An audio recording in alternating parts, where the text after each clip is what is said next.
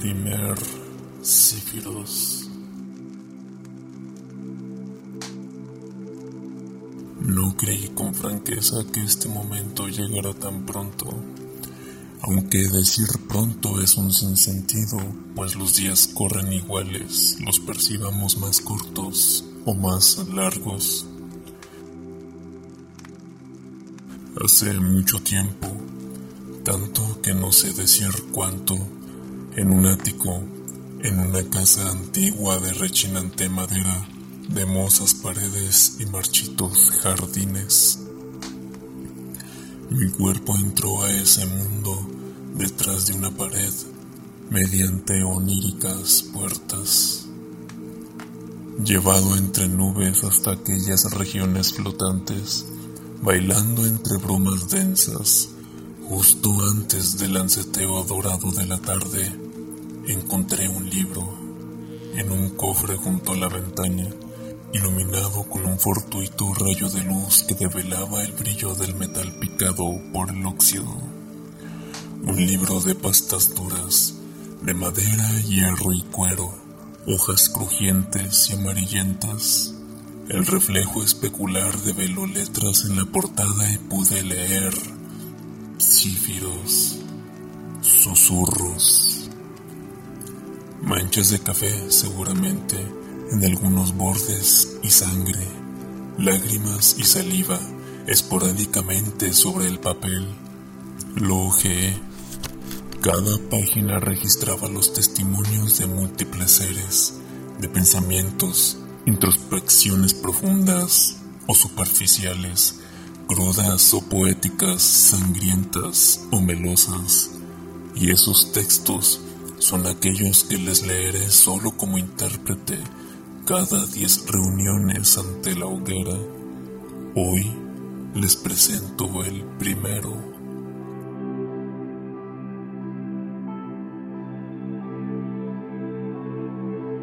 Definir cífiros es sencillo si definir se refiere a delimitar las palabras que le otorguen significado a esta. Es, en este contexto, el susurro puro y crudo, con apenas edición, de lo que fantasmas de acero susurran por las noches a un servidor mediante este mamutreto. Los susurros a los que me refiero cada noche al despedirlos de la hoguera, porque sé, y estoy seguro de que no soy el único que les oye, de que hay otros oídos, otros cerebros que perciben esas palabras articuladas con apenas claridad en las noches relumbrantes de estrellas. Hoy, el primer cífiros que abarca este episodio es un poema o una oda o tal vez una reflexión intrascendente sobre el desierto. El lugar que en lo personal me ha entregado un hogar y quemado amablemente mi piel. Un fantasma de acero en la insonoridad de la noche dice mediante mi voz lo siguiente.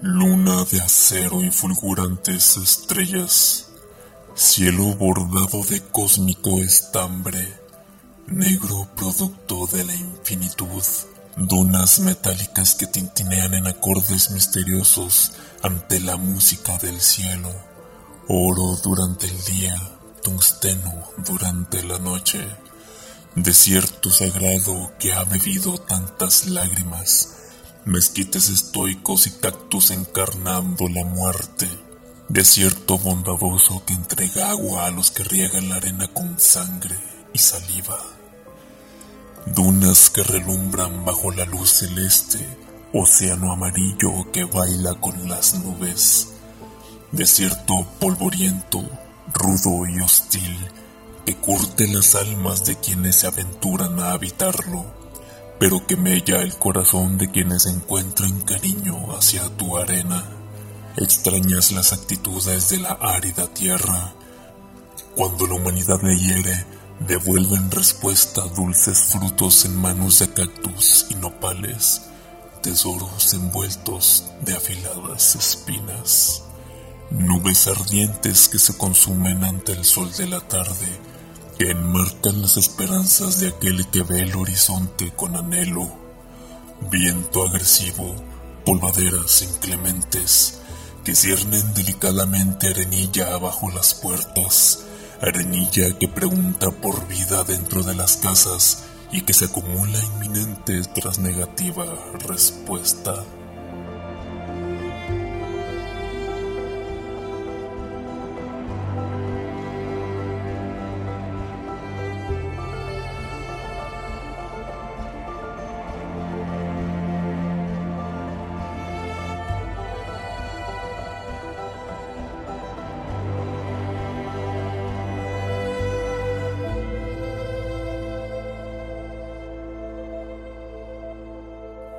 Este ha sido el primer texto dentro del libro de los cífiros, el titulado Dunas Metálicas.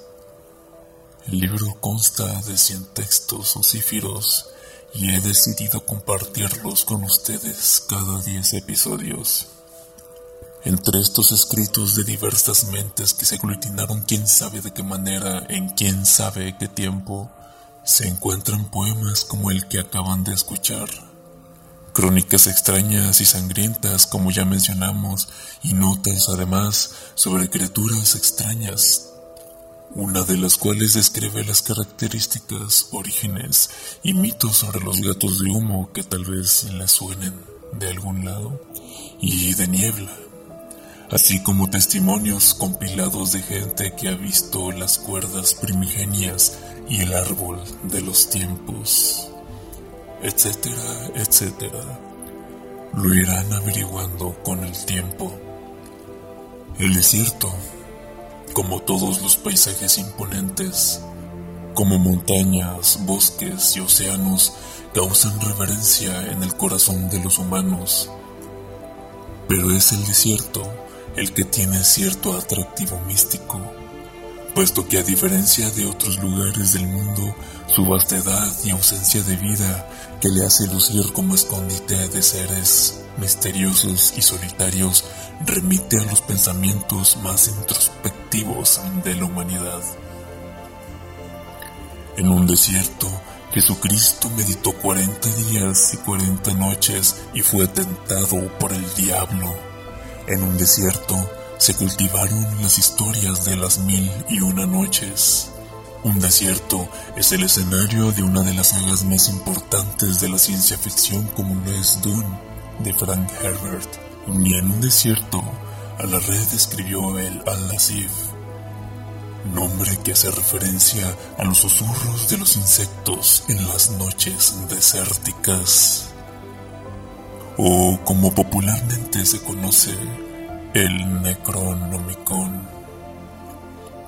Para algunos, el desierto puede ser un lugar rudo, inclemente.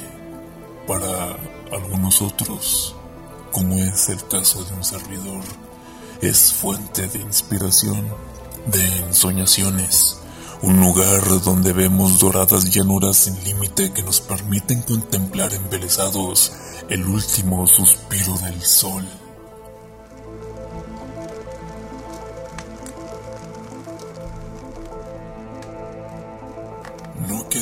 Mucho más que decir. Hoy, por la noche, antes de dormir, volteen al cielo salpicado de estrellas y pongan atención Tal vez un cífiros se revele en la brisa nocturna y les cuente maravillas o tragedias que ocurren en este u otros mundos. Guardemos este libro por ahora, hasta que llegue el momento para develar el segundo cífiros. Vuelvan a casa y con cuidado. Hoy yo me encargaré de la fogata, pues debo contarle a las llamas algo en secreto. Nos escuchamos cuando la hoguera relumbre de nuevo.